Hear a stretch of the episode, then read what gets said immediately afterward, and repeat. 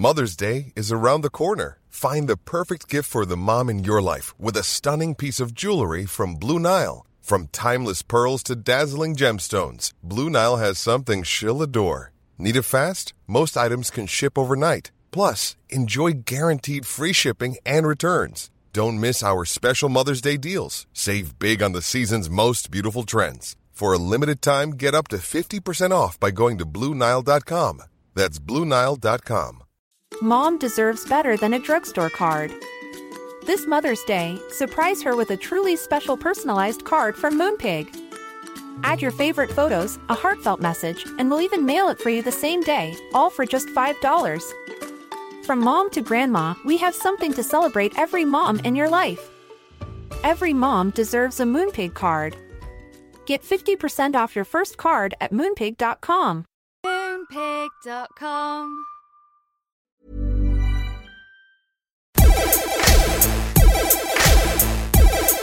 Good afternoon, good morning, good evening, wherever you are in the world. I'm Russell Tovey. And I'm Robert Diamond. And this is Talk Art. Welcome to Talk Art. how are you, Rob? Today, Russell, we are in London. Woo! And I've come up from Margate, and it's actually the first time I've been in London since I was sick with COVID. So it's it's quite an adventure. It feels very like I've been locked in a room for like five weeks, and now I'm outdoors, and it's so great to be here. But now we're back in a room. But I am feeling a number of things. Oh. I'm feeling very queer, actually. Oh, no. Having just seen the exhibition that we've seen, which is something I feel resolutely queer. Um, so that's that's a good feeling to have left the show that we've just seen with. Yeah. I also feel slightly awkward and slightly kind of self-conscious because the work is so personal Mm. and constructed in such a way that there are certain angles and perspectives within the paintings that as a viewer you do feel slightly on edge or something like it's a i don't know it's a very unusual experience but a good one Yes. but also slightly rare in a way like Yeah. i feel touched by the work because it is so intimate it feels like an offering a very generous offering of kind of like sh- sharing your vision of the world and your your connections to other humans w- Yeah. with the viewer Yeah. so you almost become like a, a third person in the work or I feel like it's a, re- a reluctant permission to stare. You've been given permission, but there is like, you feel like you're still imposing, even though you've been allowed in. Oh, I see. Like being yeah reluctant as a viewer, like Yeah. you're always like, should I be Yeah, here or yeah. something? Yeah. So that's that's a unique thing, which I think is so brilliant. Yeah. To see that in brand new paintings and and within this artist's work. Yeah. And there's also an amazing book we just saw, which everyone should buy once you've heard this interview because the book is just so beautiful as well. So we are very excited to meet our guest, who has come all the way from America, from New York, I think, Brooklyn. So we would like to welcome to Talk Art. Jenna, Jenna Gribbon. Gribbon. Hi, Jenna. Hi, wow, thank you. That was that was exciting to hear it's not been the game show, some people say. And watch. Actually, I've never seen it, you know, it live. So that was that was cool. Yeah. So you're in London and you're In you live in Brooklyn. You're from Knoxville, Tennessee, originally. I certainly am. What is London like for you at the minute? How has it been? Because you opened the show last night. London has been so much fun, actually. I have been, been doing a lot of traveling in the last couple of years, so it's mm. nice to be somewhere different. And yeah, it's such a good place to be in the winter, actually. It's such a cozy city, so many fireplaces and mm. nooks and crannies and beautiful pubs and things like that. So Yeah, London suits the winter absolutely. I feel like we've been on a like a tour of coziness or something, like looking for the coziest place to sit and going there. So it's been really nice. That's amazing. And this isn't your first time you've shown in London. It's not my first time showing. No, I was in a group show at a gallery called Mammoth about two years ago. Gosh, time. And then about a year ago, I did a two-person show at Sim Smith Gallery. Two-person. It was it was me and collaborating with the estate of Agnes Varda, Yeah. um, and kind of making a painting about my relationship to her work, which was very exciting for me. But unfortunately, I didn't get to come for that uh, because of COVID restrictions. So I'm excited to actually be here in person for this show, and I'm here for about a week, and it's the longest I've spent here. So Wow. really And talking about Agnes Varda, what, what what what was the kind of impulse to sort of work with with the estate of her work?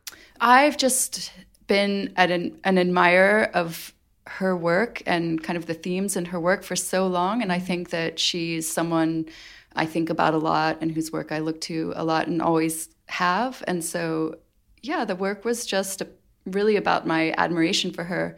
But and and I think that she has this way of looking at the looking, you know, and that relates to a lot of what I do. And so I thought it would just be interesting to make, you know, paintings about having my friends kind of experience her work. So I would, you know, project her films and have my friends watch them and and you know document that experience and paint about that. And then also that her films are so the lighting can be so painterly and beautiful. And mm. so I you know made some paintings also from stills. And we showed some clips of the films and some some stills from her films. And um, did you ever meet her? Did because she passed away a couple of years ago I you? did meet her once. Oh you did? Yeah wow. briefly. And it's so funny actually because I'm not a person who's very easily starstruck or I don't get nervous around famous people uh-huh. but I went to a screening of one of her films and she was there for a Q&A afterwards and I I actually met her before the film because I was sitting and having a drink in the like bar adjacent to the theater and I saw her and I introduced myself and I just instantly started weeping like uncontrollably. Oh my god. it, was, it was kind of silly, I guess, but I was just so I just feel such gratitude to her for for her work and she was really sweet. She was like she was like no no it's okay it's okay. The world needs people like you who feel things so deeply. So Love that was That must be a reaction she got a lot in her I lifetime. I don't know. Maybe I mean it was a little bit of like who is this? I mean I would I mean how dramatic like, were this you? Is very dramatic. yeah, yeah, yeah. Was, was, you was you screaming was as well? Was no, you holding on to I, her or I was like a kind of, you know, semi sobbing. So it was really I I don't it, you know I'm can be an emotional person. So Yeah. you know How would you summarize Agnes Varda then for people that don't know her work? You know, she's the sort of only well known woman of the French New Wave, and so you know she kind of came on the scene with her film Cleo from Five to Seven, which is a film that follows a woman in real time worrying about whether or not she has cancer. And she's a, a famous um, singer. And it's it's such a beautiful film because she's grappling with her mortality, but she's also, you know, going through the world and seeing herself.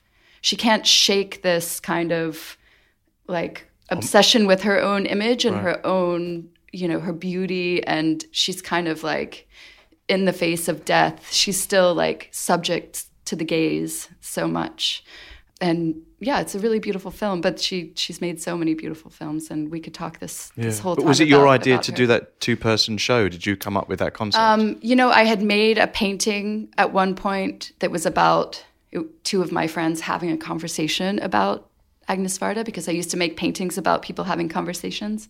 And um, Sim Smith saw that painting, and then she, she had a connection with someone at um, a, their foundation. And so she had the idea that maybe we could put a show together. So cool. One of our previous guests, Alistair McClellan, did an amazing portrait of her just before she passed away, maybe like a year before, that was on the cover of Gentlewoman magazine. with which her I white, love like the that white roots, the white Yeah. dyed Yeah, but. I, I love the way she also presented herself as a human being. You know, the, her style and Mm. her kind of um, generosity of spirit. You always felt it in her Yes. portraits as well. Yeah, and Yeah. in her work, her work is so generous. And, Yeah. um, yeah. Her her look is just completely iconic. So this time round, you have a solo show um, here in, in central London. We're actually on South Audley Street. And as Russ and I were walking up, we were looking at all the architecture, and there was a church. Well, it looks like a church, but we, Russ was like, that looks like an American kind of style of church. And we looked at it, and it actually was. It was really yeah, yeah. It looks like it's from Massachusetts or something, but it's for the Oh. American Armed Yeah. Forces while they Oh. were Yeah, positioned here at one amazing point. building. we just saw it as walking up. Um, so when you walk up the street, there's actually one of Jenna's paintings in the window, which Yes. is an amazing thing. What does that feel like having one of your works kind of in you know on display for the public to walk past? I mean, it's so surreal. I so that particular painting is my partner Mackenzie shining a light at the viewer. Mm. So it's kind of nice because she's shining a light on you know all the people walking by. And this show is called Light Holding, so it kind of drives home the idea that it, that the title is very literal. It's mm. not you know metaphorical. It's like actually about holding this physical clamp light that's kind of a recurring character throughout the the show. Yeah. Well, well, the recurring character, Mackenzie, your partner, is your muse, Yes. and and uh, m- myself, and I'm sure many people have assumed that the characters that appear in your work is you. For many years, I thought that was Jenna Gribbon I was Yeah, singing. we, we both did actually. Oh, that's we sort funny, of weirdly yeah. assumed that. and which that, is so does that does that happen a lot? Do people itself. assume that's you? Because it's very rare to see a muse on that level appear over and over again when it isn't self portraits. Mm-hmm. Yes, that is a really common thing, and and she'll get approached and be like, "Are you the artist?" Oh, really? Um, yeah. And she is an artist, but a different kind. She is, She's a yeah. musician and is known as Torres, um, amazing kind of indie um, rock musician. Yeah. But what an amazing thing to be kind of recognized from art, from painting, from you painting her. It's a rare thing these days, I think. Yeah, totally. So what is what is that energy of having the muse and, and having that be like a huge focal point for your practice? How, did that sort of develop? Um, well, it's it's very convenient for one thing. So I feel very lucky that um, she inspires me so much, and she lives with me. So I have constant access to like her small movements and activities, and and everything is a potential painting. So it makes my job a little easier. I don't have to look too far for and and there are a lot of paintings in the show also of my son. Yeah. yes. So, um, and that's so I, I just recently did a show in New York, and they were all paintings of Mackenzie. And this show has has both Mackenzie and my son, and and I think yeah, my work is really concerned with intimacy and all the implications of that, and and what we think of as other people's intimacy, and and misconceptions about that, and all of those things. So it just makes sense for me to if I'm if I'm talking about intimacy, then obviously I have to paint about what what's most intimate in my life, and those are the two most intimate relationships. One of my favorite paintings by you is called Working Mum, which is uh, you kind of reach, I I assume it's you reaching out your hand to your son. Yeah. And it is just the most extraordinary portrait. And it brings up so many kind of memories for me of my own childhood with my mum. It was really mm, like I mm. forgot about all these things, like where I used to touch my mum's wrist and sort of almost pad it Yeah. to help me get to sleep at night. Oh, and that kind of I like. used to sniff my mum's cheeks. Did you? She had this certain perfume, and I used to sniff her cheek. Oh, that's Go to sleep. Yeah. But I forgot about that kind of. I think as a, I don't know, like once you become a teenager and you kind of start to identify as being a solo person, like somehow separate from Yeah. your parents, you know, and you become your own Or individual they're human. mind. You suddenly realise they're human. yeah, and you realise well. they're human. Yeah. That's true, actually. But it, I just thought that painting was almost devastating. Like it's just extraordinary. Can you talk a bit about that p- work in particular? Yeah, I, I love that painting too. So that was that came from you know a time when I was I was working in the studio a lot. And actually, I was in in grad school at the time, and you know sometimes I would have a late class or I would have to work late, and then I would come home and my son would be asleep already, which was kind of the most heartbreaking thing because Yeah. when they're that age, it's like you don't want to miss a second, especially bedtime because it's so sweet and important, kind of. And yeah, it just sort of provokes such a strong feeling, that feeling of of those moments. And and I was just thinking about how universal that is with, you know, mothers having to miss those moments and and that a lot of people would be able to identify with that feeling. And yeah just the sort of reaching out and kind of trying to be close to him but not wake him up you know? So it's like so gentle. And speaking of intimacy actually i think some of the most intimate paintings I've ever seen or or experienced as as intimacy are Mary Cassatt's paintings of oh, you know mothers and and children. There's something so spot on about the the physicality of those paintings and the the particular like yeah unself consciousness of the way that the subjects interact with each other the children interacting with their with their mothers that's so yeah it's it's really about intimacy and she's you know i love her paintings uh, for many reasons but that's one of them When did you first see that work? Was that when you were like younger? yeah, so actually, it's funny because um, I think uh, Mary Cassatt is one of the f- first painters I ever came in contact with. I didn't. I wasn't exposed to any art when I was growing up. There, I never went to museums or saw a painting. This is in Tennessee. yeah. So East there's not much culture in Tennessee. I mean, um, there wasn't there wasn't a lot of you know visual art awareness in in my own family. You know, my grandfather was kind of a Sunday painter, and I you know had an aunt who lived in Atlanta who like liked art kind of you know she had some books but like in general i i wasn't really exposed to it. We did i never went to museums as a mm. child or we didn't have any art books. It was but i always loved drawing and painting. And i remember being at like a bargain bookstore and there was this mary cassatt book like on the bargain table. And you know i it was it was very rare to ask for something and have it bought for me you know because money was tight and it wasn't just like i could have whatever i wanted but i just begged for this book because i was at the bookstore looking at it like so blown away by i was looking at the brushstrokes and the way things combined and i was like how does it look so real when it's so messy you know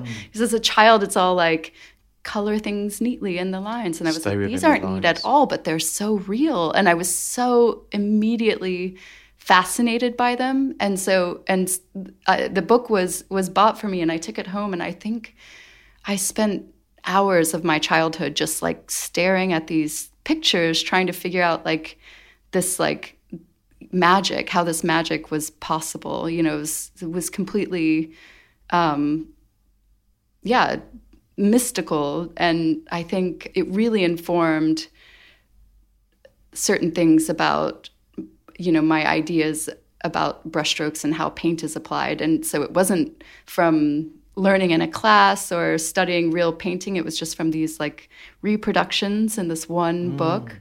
And i think it really just seeped in in so many ways. Did that sort of solidify the, the decision to become an artist that moment? You know i think I don't know what solidified that, or or if it was solidified until much later. But I, I always, um, like I said, you know, drawing and painting was a kind of escapism for me as a child. Okay. It was just, and you know, I didn't. I grew up. It was, you know, as a child in the '80s, and there was kind of I had no classes after school or nothing to do all summer or wh- whatever. And it's like the South, and it's hot outside, and I wasn't really I wasn't athletic or you know it was like the one thing that I could do with my time yeah. that was exciting. And so I just spent all my time drawing and painting and and reading books. That's like all I did. And so I just it just kind of evolved naturally. And it's funny because my mom you know never had any sense of there being a contemporary art world or that there are artists in the world, but she would always be like, "Oh, my daughter's an artist," you know, which is really funny. I remember actually that's an affirmation that age. yeah, it? exactly, and and pretty rare, I think, yes. especially for someone not having any clue what that even means yeah, yeah, in yeah. the world today. So yeah, there was this time, in I think it was first grade, and the teacher had a conference with my mom because she said there was this problem, which was that I filled all the margins of my paper with drawings. You know, I would finish my work and I would just draw all over everything. And the teacher was like, "You, you know, she needs to stop doing this. This is a problem. She's just drawing all the God. time." And my mom was like, "Is she getting her work done?" And she was like, "Well, yes." And my mom was like, "You're not allowed to tell her she can't draw. My daughter's an artist." And, you know, it was like that. What was you yeah. drawing? Was what was the kind of sketches that you were going? You know, to? it's funny because I always drew people. You did, yeah. Um, which is kind of weird. Yeah. But like I would make up faces and draw people and. Um, a lot of yeah. artists, what we spoke to, the things that they kind of go to as a kid, their kind of telephone doo doo, their, their instinct, yeah. are what they've stayed with yeah. throughout their career. Yeah. Which is fascinating. Yeah. And sometimes I would have a friend come up and be like, well, can you draw me a horse or something? And I'd be like, okay, I think I could try that, you know. And I it's got try. a human face. Yeah.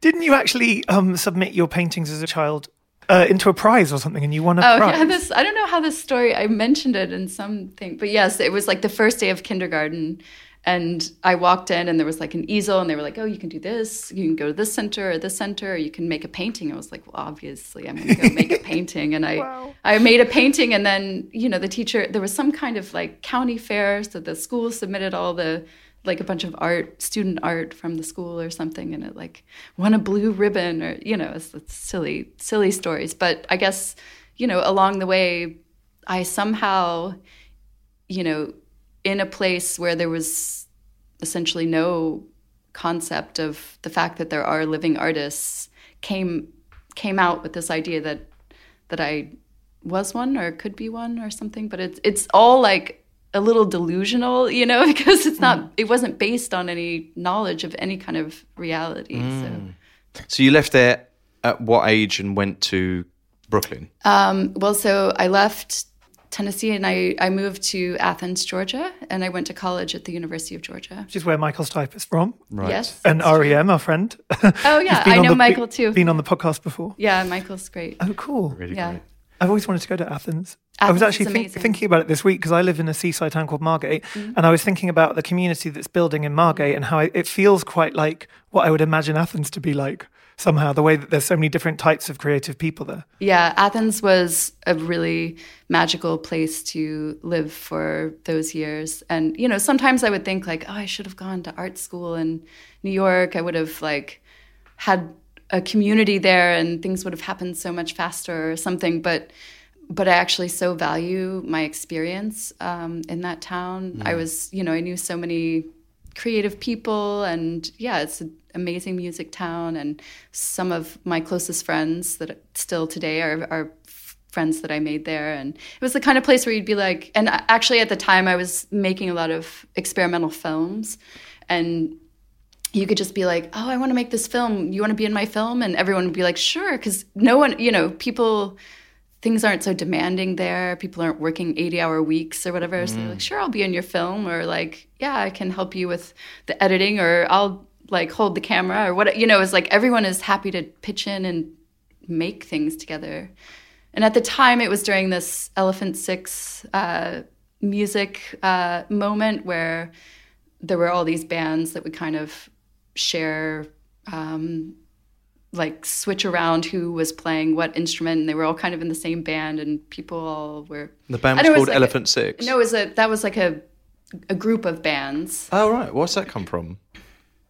the name i have no idea Elephant But it- Six. You heard of that? No, I haven't actually, but it sounds like a, sort of kind of movement, like a, yeah it was a very it feels Sounds like, like it a was movie very title. collaborative time it was a very a place with a real collaborative spirit and yeah there's like you could go swimming in a river and just sit on porches and have conversations and parties in houses and um yeah it was and, and very inexpensive place to live and creativity is possible. I love that idea of like permission and possibility, like the Mm. idea that because there's other people who are up for holding the camera with Yeah. you means the film does get made. Yeah, Do you know what I mean? It's like Yeah. you kind of all look out for each other. yeah exactly Yeah. It's, yeah, it sounds idyllic. It sounds like you had a really nice because you said earlier on like you were at home and you were reading and Yeah. you were kind of drawing. That sounds like heaven. I mean, at the time you might have been like, I need to be doing more, but that and near this time now you're saying you can sit on porches and chat. You've had this kind of really tender, idyllic, soft kind of journey into the art world. Did- I mean, I wouldn't call my childhood idyllic. Um, Right. You know, it was. I think childhood is hard. Actually, I think it's hard to be a child, and I don't think I really enjoyed it that much. I much prefer being an adult, really. But, um, but yeah, college was idyllic in a certain kind of way. It's there was this. I don't, you know, I don't know if it's that town, if it's still like that, or if I happen to be at, there at the right moment um, but anyway, it was it was great. And then I moved to New York in 2003. So it's been it's been a while now.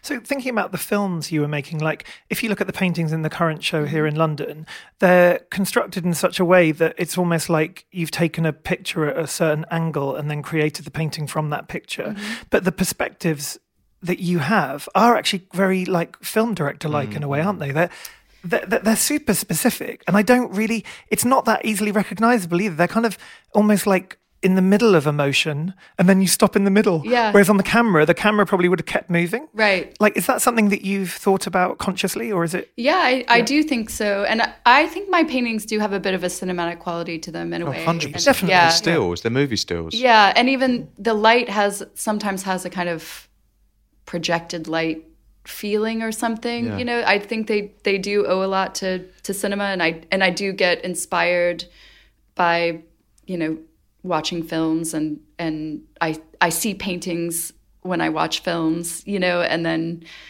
and I sometimes in my life I'll it is like freezing a frame or something. I'll see something and then and be like my brain will kind of freeze it for a second, be like, oh, there's a painting there. You know, it is kind of maybe that is Well, and then different they- than other people. Would you then go and would you go home to Mackenzie and say, let's recreate that image? Because how is the process? Do you?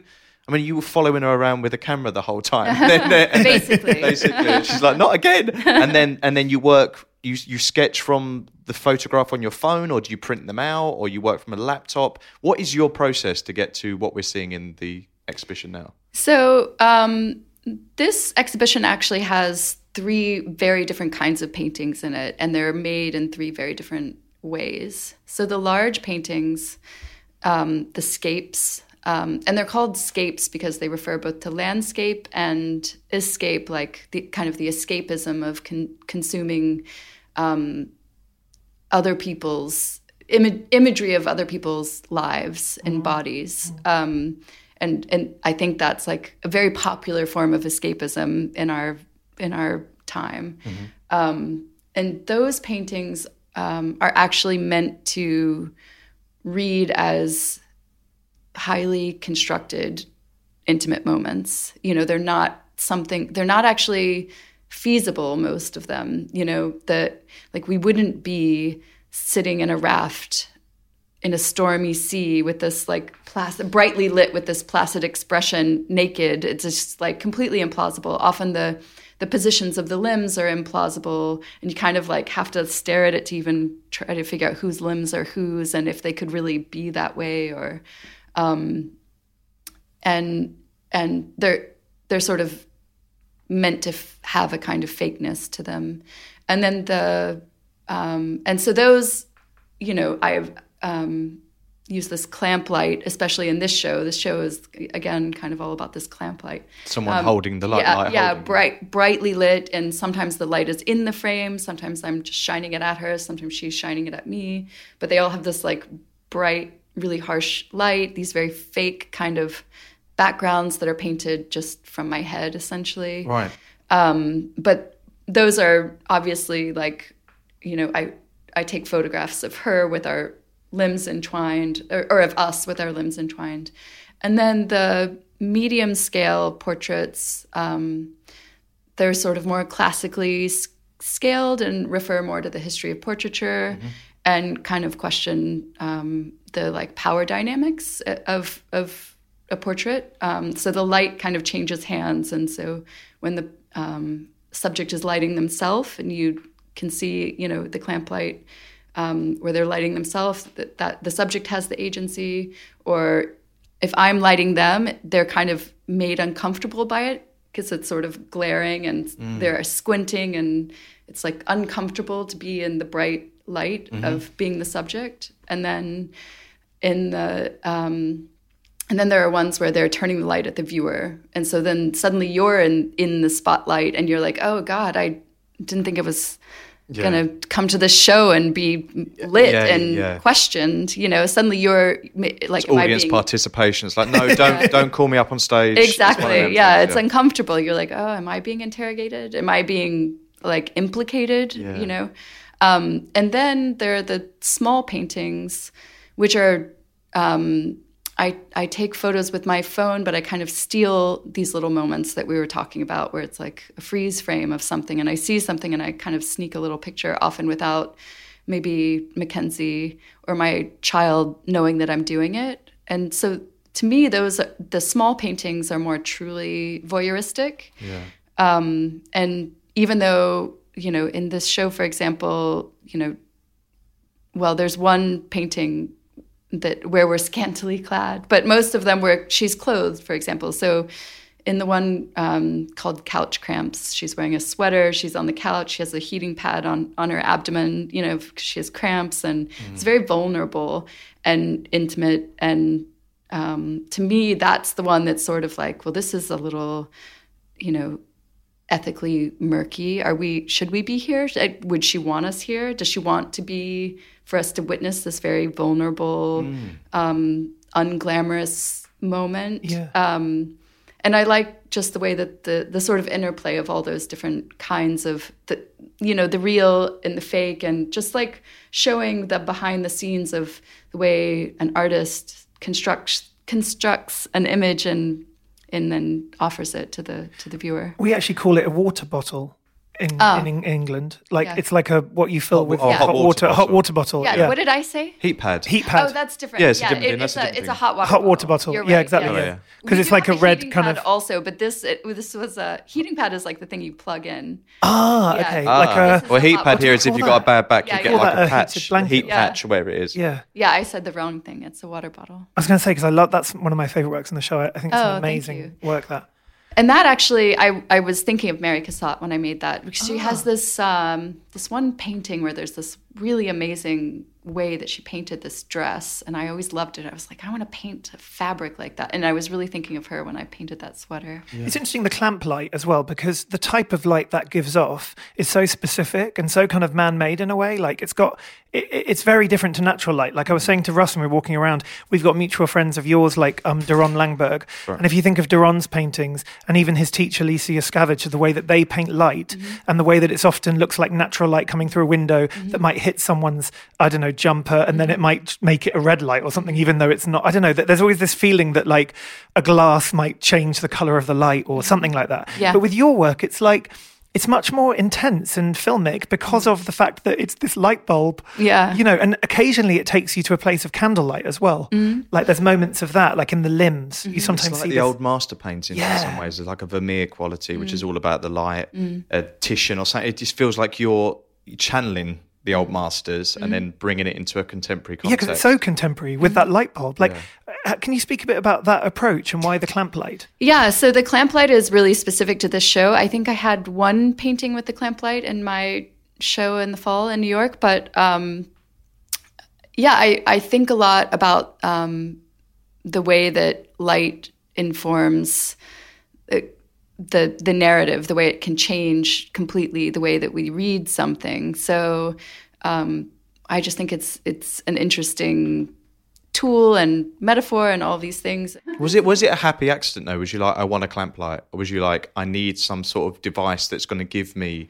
Yeah, I liked the way that the clamp light has this sort of glaring um, Interrogation. interrogation Yeah. effect, and it's it's not it's not beautiful or romantic. Yeah. Um, and and I wanted it to to there to be contrast between that, so there you have the sense of oh, there's this is the the constructed image, and then this is this is something more real when you see the the paintings that have a more natural light. And I think you do see examples of what you were talking about with like window light or something like that a lot more often in you know my small paintings oh, that are yeah, yeah, yeah, yeah. There's a celebration of the discomfort in your practice, though, which is something you don't shy away from. But also, was there any trepidation when you started to really show your private life? We were seeing really intimate scenes Yes. with your partner. When you first started putting that out in the world, is is there a part of you that's fearful of giving too much of yourself away on that context? Was Mackenzie your partner? Mm. Like people are really seeing me, they're recognizing me from Yeah. paintings. what what sort of conversations were you having then with yourself and with your partner? Yeah, that was actually really terrifying for me because um, I think I'm naturally a pretty private person. I actually, you know, kind of hold my cards close to my chest. You rarely appear in your work. yeah. Yeah. Um, and it felt so exposing. But then I just, I don't know. I, I also, um, I, it felt somehow important to make these paintings. So I just sort of went for it, but it did feel a little bit like jumping off a cliff or something. Um, but as far as she's concerned, you know, she's a performer. She loves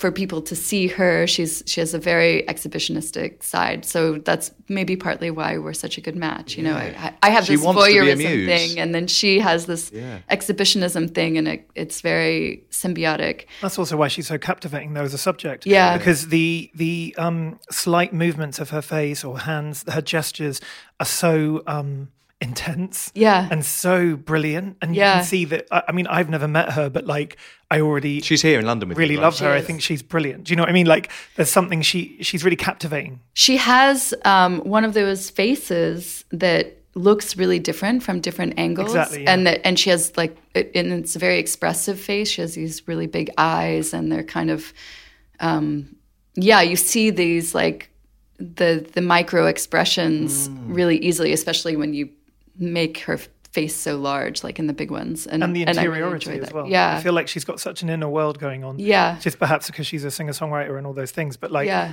I don't know. Does she have has a vanity? really a really powerful presence too, which I Yeah. which I really enjoy because you know the history of painting women is so, you know, like ninety nine percent of women in the history of painting are so demure and and she's and that is not a word I would ever use to describe her. Yeah, there's a kind of passivity, isn't there? Like a Yeah. passiveness of the, the the way that women have been presented in Yeah. paintings. Can you speak a bit about that point of like why it was important to make these these works, like in particular, like even from a queer perspective, like Yeah. yeah, I mean, I, you know, uh, my work really shifted after the 2016 election when it was this thing of, I don't know, this realization that so many, that so much territory was already just, we've accepted that, that, um, that we're all on the same page, that, that these are basics of how we think of women,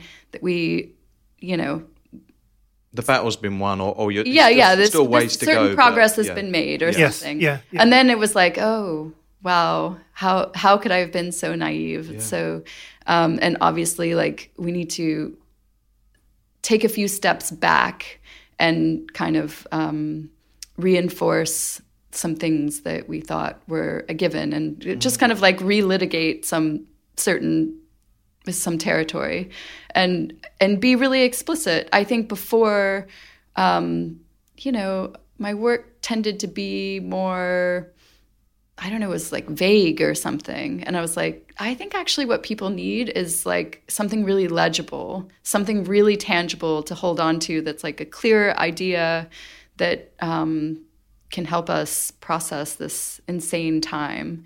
You know it's just it felt like such a crazy time to live through the last the last few years. And not just the few, I mean the last couple of years have been crazy in a different way but let's say since in America since Yes. that election it's been particularly um, in flux and and like the earth is moving and shifting Can't take and- anything for yeah, granted. yeah what exactly you did before, yeah. yeah, it was Yeah. tur- turbulent, wasn't it? yeah well? so it just felt like ideas needed to be a little bit more explicit work needed to be a little more legible um, and things needed to be done differently and i think that before that moment art was in this comfortable place of being poetic and interesting and and uh, you know challenging in other ways but it didn't it suddenly didn't feel like the time for that it felt like the time for legibility in a in a way And actually, that's what I felt when I did the introduction. I was I said resolutely queer, but there is Yeah. something so resolute about it. yeah like so it's got a clarity to Mm. it and i love the the presentation of this kind of relationship that you and Mackenzie have together Mm-hmm. and the even if it is a constructed scene there's still a connection between the two of you that you feel without even visibly seeing you yeah It's No. a lived experience. You're ex- Yeah, live, seeing a queer lived experience. and it feels so authentic and so real that but it also like, kicks me in the mundane, gut ordinary. Yeah, exactly. The in between Yeah, yeah, yeah. moments. Yeah. It's not going. This is you know we're out like at a show and we're doing this and that. It's just an existence Right. showing you on a gallery wall. This is what it is. Yeah, human. This isn't this thing that you're being told in your head, you know. Yeah. And this thing about being resolute. I know we feel it, but I certainly feel it as an actor. Is that the, because of since that election, especially, I feel like I'm queer. I'm gay. I'm a gay Mm-hmm. Yeah. man. I live my life as a gay man. Yeah. This is my partner. This is what I do. It feels more important than ever to be who you are and authentic. Yeah. I yeah, and also I feel like especially with relationships between women, um, there's been so little representation of that, and and I never wanted to like necessarily involve myself in you know identity and and whatever like. I, you know, it was like, oh, but I'm, you know, up here thinking about these ideas, and that's such a basic thing. And it's like, no, actually, we need to like establish these basic things as, you know, as acceptable still, you know, and also as as It exists. It exists. Like I yeah. think you know, I I didn't grow up ever seeing relationships between women. Like I never encountered a lesbian in my in my childhood or adolescence or and and it wasn't something I saw on television or it wasn't certainly wasn't something I saw in art or in painting and um yeah, it feels really good actually to be in this in this position of having an audience and you know these young w- women seeing that oh this is a life that's possible and yeah. and maybe I do identify with the person who makes these paintings or the person that she's painting and um, I would have I think it would have served me um, really well to have had examples like that to look to. Mom deserves better than a drugstore card. This Mother's Day, surprise her with a truly special personalized card from Moonpig. Add your favorite photos, a heartfelt message, and we'll even mail it for you the same day, all for just $5. From mom to grandma, we have something to celebrate every mom in your life. Every mom deserves a Moonpig card. Get 50% off your first card at moonpig.com. Moonpig.com. Um, but yeah, and also it's funny just the question of uh, the way that women have sex, you know, because I think that's still really misinterpreted a lot in these paintings. There are a lot of paintings that I don't see as sexual at all that people think are sexual. And i'm like that's not actually how women have sex. That's not a sex painting. Right right. And also let's just like put this out there that scissoring is not a thing. That's not how women have sex. And this is and people will be like these paintings of scissoring. I'm like no these are these are bodies that are close and these are landscapes or they're something abstract or they're you know they're implausible combinations of bodies in some of them and they're not and then some of them are explicitly sexual and it's mm. like but in those sometimes people don't even see that those as sexual or you know it's just funny or i've had people see the explicitly sexual things and think that it's my friend and i or something you know it's really i mean i think that women in particular um, it's it's uh, almost impossible for people to see women together and and see them as sexual and romantic. People always think that my partner and I are friends. They're like, "Oh, your friend," and they and they you know they really they really think that, or they think you is know. because of our history, though? Is this it's because, because of, of, what, the world? How women have been yeah, given I think there is there there is still this like lesbian invisibility is still a very real thing, um, and yeah, I think that people just don't. I mean, that's changing so much. We actually have lesbian characters in, you know, TV and movies all of a sudden, mm-hmm. and it feels really new, right? I'm mm-hmm. sure you've noticed it. It's like, wow, a lesbian character. You know, that used to be so rare. all the superheroes every week is like, yeah. you know, a gay yeah. superhero, lesbian superhero, yeah. trans superhero. It's like, yeah, yeah, all yeah. that representation exactly. that's being shown. Yeah, yeah. I mean, and quickly for yeah, something exactly. going, yeah, yeah, yeah. I mean trans representation that's even more abysmal. It's like yeah.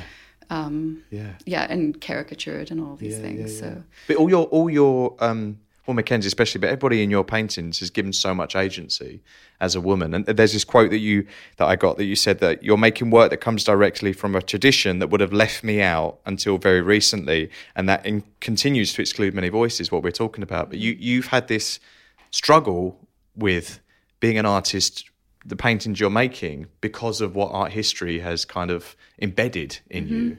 Yeah, and I think that um, that's part of what drove the the the impulse to have this this fluorescent nipple, you know, and it's also which is like, your trademark. Yeah, kind of, it? yeah. it? became my trademark. And a fluoro nip. Little did yeah. I know when I painted the first one, but it's particularly um, fluorescent on the book cover as well. Yeah, yeah. and within the book, I feel yeah. like the actual way they've printed the book. Yeah, yeah, yeah, exactly. It's very specific. Fluorescent ink.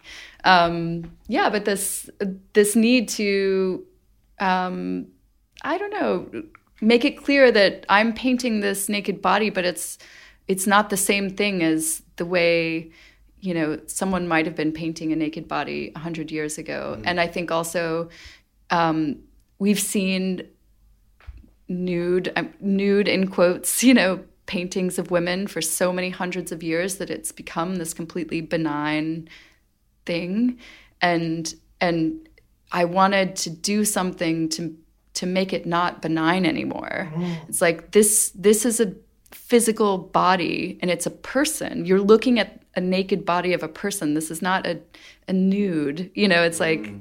it's so, like, um, yeah, the nude became so kind of ineffectual in a way. It's like, and also, I mean, the nipple is such a silly, um, you know, fought over like body part, you Yeah. know, Or the sen- nipple slip and yeah, exactly. Yeah, yeah, yeah. exactly, which is so silly. And it, I think it's funny that it's we're all trained to be so polite and and skim over that part of the body with our eyes and and not look there. So putting making them fluorescent, so you you just like can't help but like keep, your eye keeps going back there, and you're like so it's kind of irritating. But like I'm Mackenzie's trying not to look aren't there. aren't fluoro. Well, actually, they are. Oh, they are. That's Yeah. what it is, right? Okay. in real life. does she have? Does she have um, vanity? Does she ever look at the work and go, "You're not putting that out there. I look like." You know, no, she's actually amazing. She's constantly posting like the most unflattering photos of herself. Like she'll she'll just like do the thing where you smash your chin against your chest. You have three chins when she's in like that's the photo she posts of herself. You know, so she has no problem. And um, yeah, I enjoy painting her actually in slouching positions where her stomach will crease and roll, and because that's that's how bodies are. And um, I think women should stop feeling uncomfortable sitting however they want and feeling like they have to sit in a way where their you know their skin doesn't crease or where any flaw shows or and she's you know I don't I, I think it, it takes a while for people to even read those things in the work because she is this kind of this like Eurocentric like ideal in a way this blonde hair and blue eyes. And and that's like that's actually kind of a tricky hurdle in the work because I'm not trying to reinforce those those um yeah beauty standards. Um but that just happens to be how she looks. So you know that's the reality of it. But i but i i'm not trying to they're not they're not glamour shots. They're not they're not made to like play up her beauty necessarily. I'm just trying to show her in in every you know every angle of how she how she looks going through the world There's also a real strength. Like there's a portrait in the lower gallery um, downstairs where she's holding her hand up, Mm-hmm. and Russell and I were both totally transfixed by that painting because there's something so strong about that that particular body language. Mm-hmm. yeah And she has a strength, doesn't she? As a as a as a kind of siren or something Yeah. within the work. She's this like for me, she's someone that's sort of bringing strength. Yeah. Um, she has a very a very powerful energy, I think, which is one of the reasons why I find her so inspiring as a subject. Um, and yeah, that painting, she's trying to kind of shield herself from the gaze, I think. And she's like, you know what? Like, I don't, I'm not comfortable in this, in this, the bright light of your scrutiny. Totally. You know? Yeah. Yeah, it feels never ending. Like you're saying, you can see different kind of images the whole time of her. But it feels like we're gonna grow old with Mackenzie. Yes. you know. we are going to. Yeah. So you're engaged. So, yeah, you're engaged. Congratulations. Yeah. So she'll be around. Yeah. Is is that is there anything terrifying in the idea that you're immortalizing this relationship and you know, not saying anything bad happens, Yeah. but you must think like she's your muse and uh-huh. this sort of growing old together. Is it is what's the fears of that? And and what is that like for her knowing that you know this work is so personal? She must want to hold on to all of them. Them going out in the world, you you parting, Yeah. giving a you are giving a piece of your kind of intimacy to a collector, to an institution. Yeah. What's that feel like? I I- somehow I feel like you've been like eavesdropping on all our conversations or something. You really hit the nail on the head with that one. She, um, yeah, she wants to keep all the paintings, but not me. I'm like, ah, get them out of here. Like I cannot look at this body of work anymore because it's really hard to think about the next body of work when you're surrounded by one body of work. And and also, if I look at something long enough, I'm gonna wish I'd done something differently or Do you like, destroy work? I don't. Okay. I don't. But um, but there are some paintings. If I still had them, I probably would. You know. but but yeah, I, it's good for me for them to leave. And but she would rather hold on to them. Um, but yeah, I think she she loves being immortalized. You know, she she wants to live forever. And is Dorian like, Gray Yeah, this ways, is the yeah. closest the closest you know the, the way to get there. But she. Um, uh yeah, I I I am a person who's a little bit more like um, afraid of of you know getting stuck in something or whatever, or like or it it could be scary to be like oh, but like the relationship is so. Um, the work is so dependent on the relationship, Right. and what if one changes or something? Is that going to affect the other? You know, but I think she likes that because she's like, well, now you're really stuck with me. you built your work around me. Yeah, you're so entwined. The legs that you can't tell Yes. whose is whose. That is Yes. your life. And actually, She loves that. the ring is a big part of this exhibition, and Yeah. I, I love also your um the titles of your work are so specific and so poetic and brilliant. Thank you. And I was actually really taken aback when I started reading some of the titles because they really offer like a completely different insight to what you would have without reading them, if Mm-hmm. that makes sense. Because you can obviously project your own narrative on something. But I loved the one where it's like um Mackenzie sort of like moving through a room in a museum and then she doesn't like that Oh, room yeah. number Yeah. because of the the context of like straight history being Yeah. constantly presented in the history of painting. Yeah. Um, I, I, love I- that. yeah, I think it's called like uh, Mackenzie's lack of interest in gallery. It's some gallery 81 number. Yeah, yeah. So it's very literal, as you're saying. Your Yeah, titles yeah. are very literal. Yeah. yeah. Um, I love titles actually, and I think they're really important clues. It's actually one of the things that I think has been really nice about Instagram. There's so many not nice things that we could talk about, but um, the fact that you encounter the title along with the image, because it's one of the only places that that happens really readily. Um, you know, obviously people have access to the titles when they're looking at a show in a gallery, but they so rarely like are diligent enough to to read them and look at the painting and care. Yeah. Um, Yeah, so I think it's I for me my titles I think I think of them as really important, um, and I'm so I'm glad that you you were taking note. So I've read you're not a messy pa- painter. You were able to go to like you could go to the studio and what you're wearing now. You're wearing this lovely kind of pantsuit, Uh-huh. and then you could leave the studio and go out for the night, and that's completely fine. That's not true anymore. Oh, that's I don't not true I don't know where you read that, and that was once true. Um, especially, you know, there was there was a long period of um, my life where I made only really small paintings, and they were so you know precise that yeah, I wouldn't. I never got paint on myself. Making these big paintings, I'm so messy. I have paint all over all my clothes, and I've tried wearing normal clothes sometimes, being like, I'm just gonna do a little. You know, it's not gonna.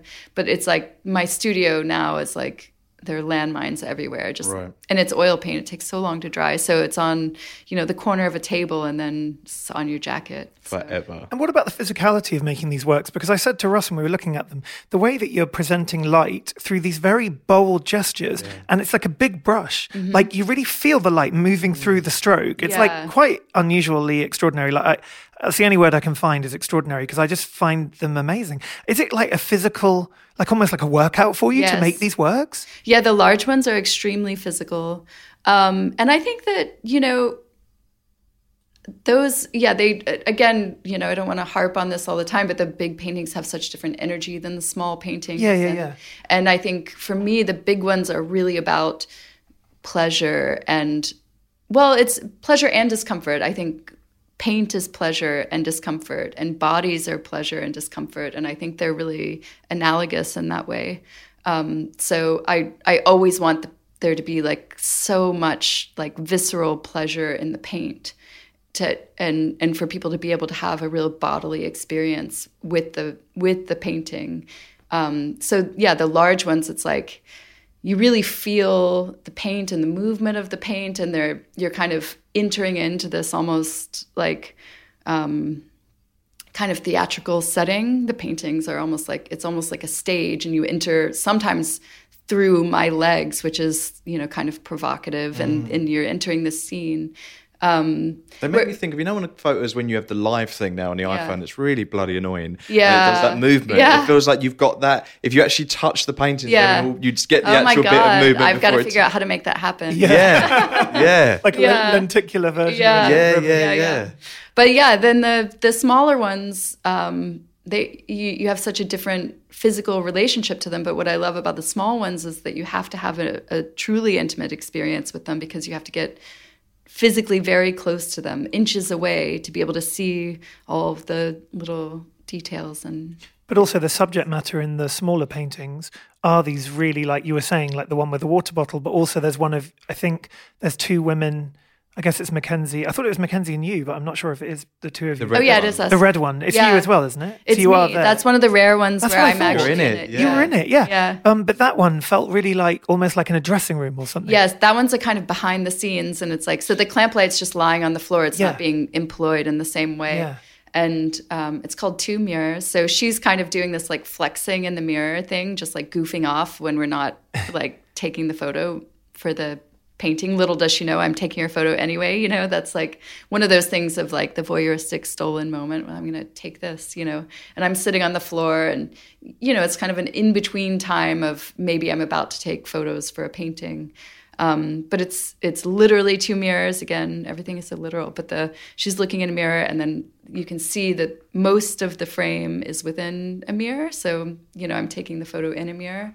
But then also two mirrors in the way that you know we're really there in the painting to to be mirrors for the viewer. Like the the viewer really so much about what you see in a painting is obviously yourself. Um, so It's activated by an audience. yeah, I feel like it? yeah. we are we're there to reflect your own experience. And actually, that's what I found really interesting was that for me as a gay man, Mm-hmm. like I really related to a lot of the imagery, but it's not my experience either. Mm-hmm. It's almost like, and I also have a kind of um, solidarity Mm-hmm. with you as women. Like I, almost like an ally or something because Mm-hmm. I, I don't have your experience, but I really did relate to it. And I think partly is because of the brushstrokes, Mm. because I often find with like photorealist painting, I sometimes just, unless someone's really genius, Mm-hmm. like certain people can do it where it's like extraordinary, but but- Stingel does, doesn't he? Mm. yeah, but I, I sometimes just feel like it, everything gets lost. But in your paintings, I feel like they, they're real. Like the light could literally be a, a light in front of me. Yeah. But when you actually study it, it's not. It's just Yeah. brushstrokes. Yeah. Like how complicated is that as a journey? Like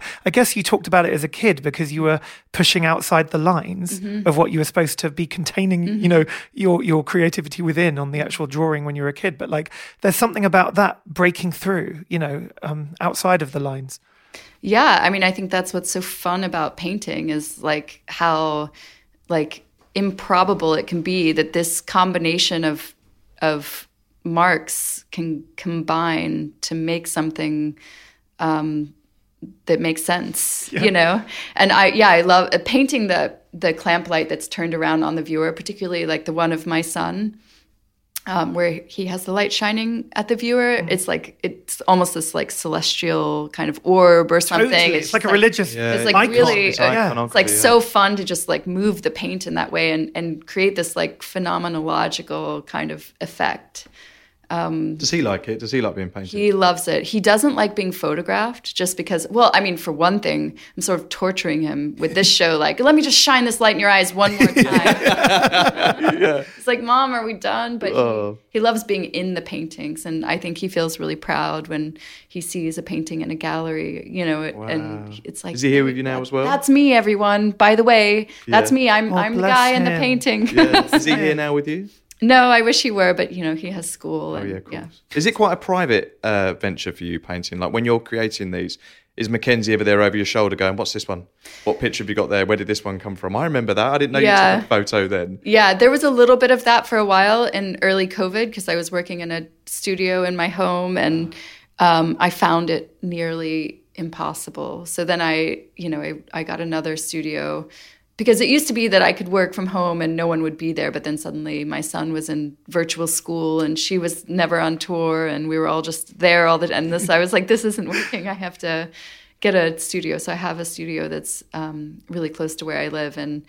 Um, I yeah, I will never try that again. And in fact, like um, I just started working with having an assistant just a few hours a week sometimes, and it's really hard to even know how to tell her when to come in because I find it really hard to paint when anyone is watching, which is funny considering the work. of the that- yeah, work. yeah, Yeah. exactly. I I don't like to be watched. I like to be the one doing the looking, which is maybe maybe I have some questions about that, which is why I make the work. And actually, you did a whole series of paintings with some of our friends in. So Salman Yes. Toor, you painted, and you went into other artists' studios. Yes. Very specifically within their studio. It wasn't like you went to their well, if their studio was their home, I guess you, you probably did go to their home. But it was about the artist's studio, and then the artist sort of painted being watched by you. Yes. Can you talk about that series because I love that series. Thank you. Yeah, that was really fun. Uh, That came from this. Um, I mean, I I think of those paintings as, as being kind of uh, like almost comedic. Like I because I just feel like it's so funny this this thing of um, the artist in the studio, the photo, and how we we're always being asked to supply photos of ourselves in the studio, like like an animal in the zoo or something. Like, Yeah. What is this thing? And and Like selling your wares. yeah, and you never know what how to what uh, you know what angle to to to work. You know, it's like, do I wear my real painting clothes? Because mm. like for one thing, they're so grungy, but also that seems kind of pretentious because obviously you're not there painting, you're there having your photo taken. You know, but do you wear nice clothes? Because that just looks kind of ridiculous in the studio setting, and it's like they're just there's something so awkward and funny about the artist in the studio photos but I also love them. You know, I love seeing artist studios and seeing what the artist looks like as much as anyone else does. So it's a kind of um, it's that camp thing in the in the Susan Sontag sense where it's like it's like camp camp is you know it comes from a real love of the thing but you know you take it to a kind of extreme and it does have like a there's a lightheartedness to it and for me those those paintings are in that realm but um yeah i the, that that was really fun Comedy is really important to you as well in in your work. what is Comedy. Oh, yeah, there's a I lot of humor. so. I think Thank there's you. a there's a painting of Mackenzie at the side of a road peeing. I think at Yeah. one point, which is you know quite revealing, but also Yeah. hilarious. Yeah, I mean, yeah. that's like it's a comedy, like you said about. It's funny to see your friends, your community, painting them like that. Yeah. It's there's so many different emotions that pulsate Yeah. through your work. but they're also so sincere you know i i I really admire these people and they were such good sports to do it and I think they all really got it. They really under because they were they're like, ah yeah, the artist in the studio photo, it's so It's a like- trope, isn't yeah, it? Yeah, It's just such a funny thing that we all participate in and have agreed that is okay to do and and we're all on board with it, but also it's like maybe it should be questioned a little. Mm. But also, there is sincerity within humor, which I think people Yeah. often don't realize. It's Yeah. like, hello, everyone. Yeah. Like, humor and being funny. Get the all that kind message of- out through Yeah, that's also part of the experience of life, isn't it? You Yeah. have moments where we laugh and we have great times. Yeah. It often happens when I hang out with Russell. and he says I love it. It's the that. opposite for me. But also, I like the fact that you're immortalizing these these artists, Mm-hmm. like almost like the network, the kind of crew that you have, your kind of peers. Mm-hmm. Can you talk about peer support and how important that's been for you? And incidentally, when you mentioned Instagram, Mm-hmm. I noticed like Lindsey Mendick, who I represent, she's an artist based in Margate, and she keeps writing on your post stuff like, "You're just totally amazing," and she's like a cheerleader for you. Like, and got I, so I love the many idea that yeah, like like international art artists, fans, art, love you. artists are like And yeah. and I told Tracey Emin that I was coming here, and she was like, Jenna Gribbon. Jenna Gribbon, I, I follow her. I Really? love her. Yeah, so it's really interesting that, like, to me, that You're about to British, be in a show with her as well, aren't you? yeah in Fort Worth. Women Worth. painting women. Yes, Yes. yes. Yeah, but I love the idea that even international artists that you might not have met yet Yes. are like cheerleading you. Do you Yeah. know what I mean? Like, what does that feel I mean, like? that's incredible. I didn't know that Tracey Emin was a fan. yeah, she is a Amazing. big, big fan. Like That's she was. I've never actually seen her that animated. Like she was really excited. Wow, that's Yeah. amazing. Um, yeah, I mean, it's actually so incredible because I feel like I spent over a decade being a figurative painter and feeling completely isolated like i'm the only figurative painter in the world in new york city anyway. You know it's just like and, and people would ask you what kind of work you made and i'd be like oh i make figurative paintings and they'd look at you you like you're a little touched in the head or something like oh poor thing figurative painter. You know it's like but now it's like i have all these amazing friends whose work i am obsessed with and and um, we go to each other's studios and talk about painting and talk about shows and we're in shows together and we get to hang out and it's just the best thing Do you in the world. trade? Do you trade work? sometimes we're all so like busy that we have a hard time um, but actually the um, that show of artists in their studios i kept the painting of Doron and he's getting it and he has made a painting of mackenzie and i so i'm getting Oh wow! yeah I also love the one of Anthony Cudahy. yes it's great. I love, I love that work. it's one of my favorites You really captured him so well as well because I've seen him through photography and also through his own paintings. But but yours was really like the minute I saw it, I knew it was him. there's something so sweet about his too. Yeah, it's totally. like it is, you know, eroticized, but it's also like, yeah, there was something so. um he brought so much vulnerability to his his pose, which I loved, and and, I just that that's one of my favorite ones from from that show. It was like because it really was like beautiful and vulnerable, but also sensual, and you know, it's just like amazing. But I you love Anthony. Are you ever surprised with what you've made when you step back afterwards and go, "Wow, I, I just painted that," or "Where did that come from?" Yes, I uh, like all the time, and and um, sometimes it lasts, and sometimes it doesn't. Sometimes I'm like, wow, look at that, that's incredible, and that, and a week later I'm like, mm, it's just okay, you know. But, but sometimes I'm really surprised. And I was, someone was, uh, we were talking at the gallery about, um, you know, if it's hard to paint Mackenzie knowing her face so well and not just like,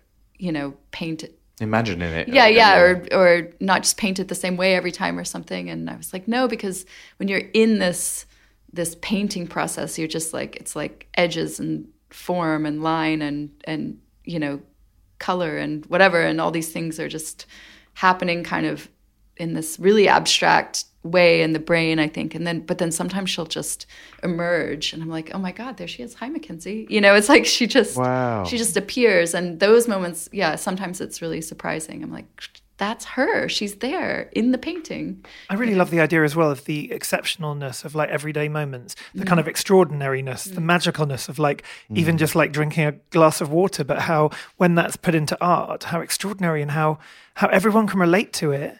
It kind of elevates it all. Like art can elevate uh, our It everyday slows you down and makes you Yeah. notice, doesn't it? That's And we, that we all matter as humans. There's a humanity to it. Yeah. I just I really take away from your show here in, in London now. It's like I don't know. It's just a joy, isn't it, to Yeah, be alive right 100%. now? We love you. Thank we you love so you. much. Um, one more question before we get into our last questions. When you first came to New York, you well, well, actually, Rob told me something earlier that you had the wherewithal at one point when you said you were struggling to hold your work back, to protect your work, so that now you're at a position where this work is going out there and it's it's going into great places and you protected it. Yeah, but also like you weren't you didn't do loads of group shows. So you were at a period where you weren't you didn't have that many exhibitions, but you just stuck to your guns, focused Yeah. on your work. And I love this idea of you would make a painting and that led to the next painting. Mm-hmm. And it was that simple. Yeah. Was that hard, like financially, to support yourself and, and also have that wherewithal to not sell a lot? Oh no, I would have sold all Oh. of them. Yeah. Okay. no, it was just uh, nobody wanted them at that time. Yeah, There were there were many years where I wasn't in any shows, and but I would you know I would kind of make ends meet a lot of times by doing commissions, and then I would sell an occasional painting. You know, it was enough to get by. I would sell an occasional painting, be in an occasional show, but there were. There were a couple of years where there was like not a it was crickets like not a single group show nothing and that wasn't because I was I ha- had so much integrity that was just like no one was no one was asking. How were you supporting yourself? Because because at one point when you first came to York, you were working for Jeff Koons. Yeah, I in the studio. worked for Jeff Koons for a year, making paintings and mixing paint. And What was that like? that was amazing. Um, I made some friends there that I still have, and um, it was like being in Santa's workshop. You know, it was really surreal and Right. um, bizarre, but it was full time, and I only did it for a year because I I hardly made any paintings that year.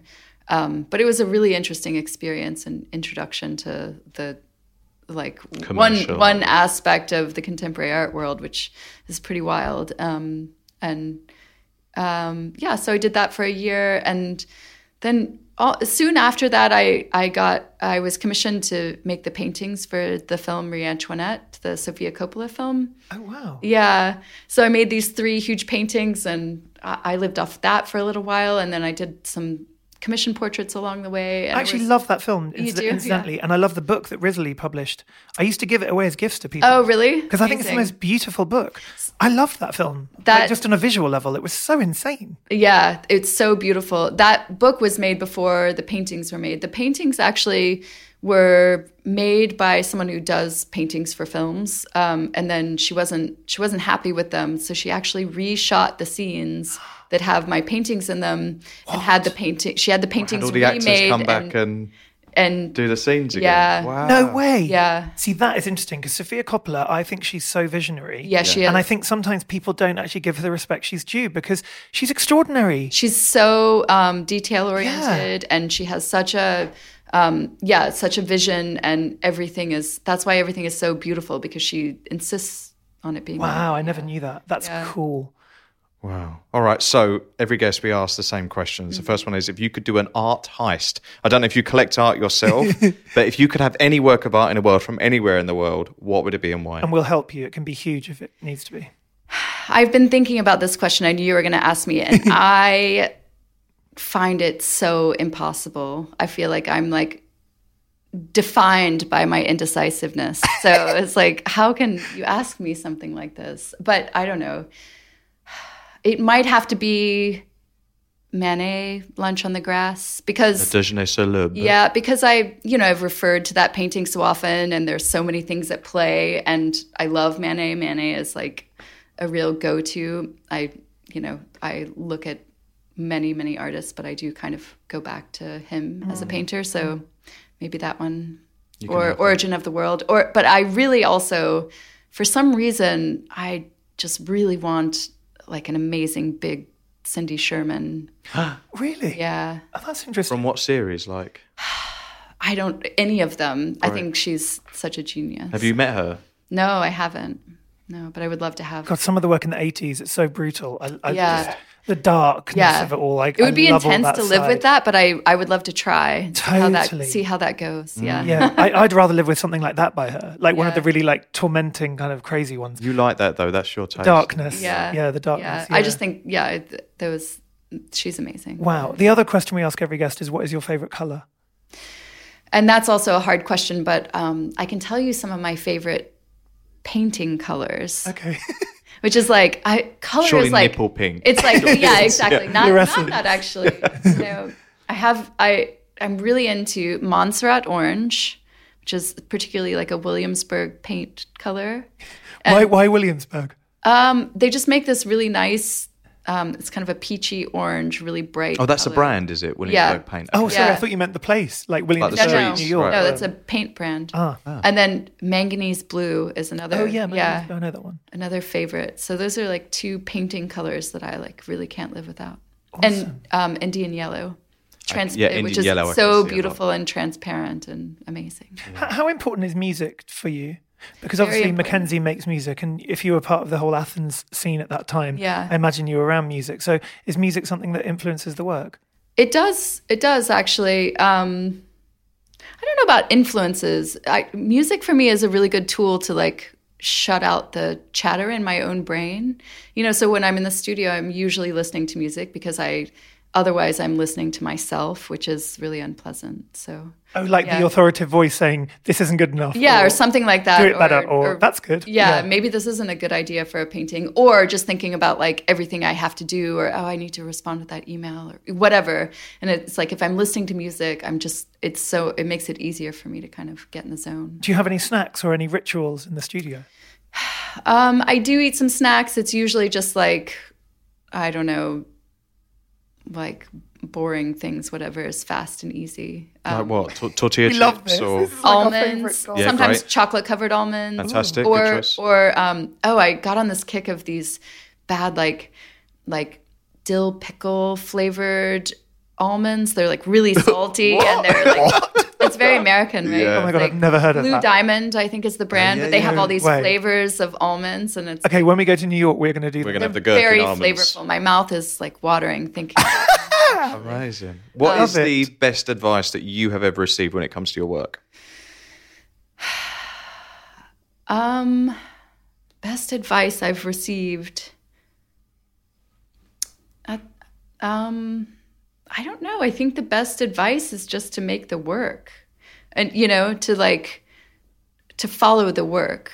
You know, I feel like that was something that was kind of e- an ethos from my my undergraduate painting program, which was very not conceptual or um, there we worked kind of like outside of any awareness of the contemporary world which was good and bad but it, like it was just a strong studio ethic it was just kind of like trust the work make the work um, just show up show up for the work That's good advice for other Um, yeah. people as well, isn't it? Younger yeah artists. and don't yeah don't try to like like um figure it out without letting letting the work tell you what it needs you to do you know that kind of thing Yeah, so like listen to the creative kind of yeah source of the work. Yeah. look at what's in front look at what you've made and and decide from there where where to go next Brilliant. I also heard that when you went to Hunter, you were kind of almost like trying to create your own opportunities. And I really like Mm-hmm. this idea that like you don't have to wait for the art world to find you. It's Right. almost like you just need to do your own thing. Yeah. And then everyone will eventually catch up. Mm-hmm. Is that something you still would sort of tell people? definitely i mean unfortunately there's no there's no map laid out for how to be an artist and get your work into the world Yeah. i do think that like instagram has made it easier for people to um, have access to you know getting their work in front of in front of the people who are looking for work which you know when i first moved to new york i didn't I, it took me so long to figure out how to even get someone to come to my studio. And even once i knew a lot of people in the art world it was hard to get someone to go to your studio. Um, and so i think that's become easier in certain ways. But um, but yeah there's there's no one way to do it. And you do just kind of have to um, keep making the work and and and find find your way somehow yeah Amazing. Well, thank you so much. Yeah. I am so happy we've met you. Yeah. so, well, Jenna's show is on now at Massimo De Carlo Gallery in uh, Mayfair in London called Light Holding. It's on to the 26th of February. Then you are in the Frick collection. yes That's coming up. Do we know, is it top secret what painting you've sort of been assigned or you've chosen? Because currently Salman Toor is up and Doron Langberg's up. Doron's chosen a Holbein, Salman's chosen a Vermeer? No. Yes. Yes. So the the paintings are all actually we were assigned Oh. to replace a painting. So I'm actually um, so Doron's painting hung next to Sir Thomas More, the whole Holbein, and now Sir Thomas More is being loaned out. So my painting will replace Sir Thomas More um, and hang next to Thomas Cromwell.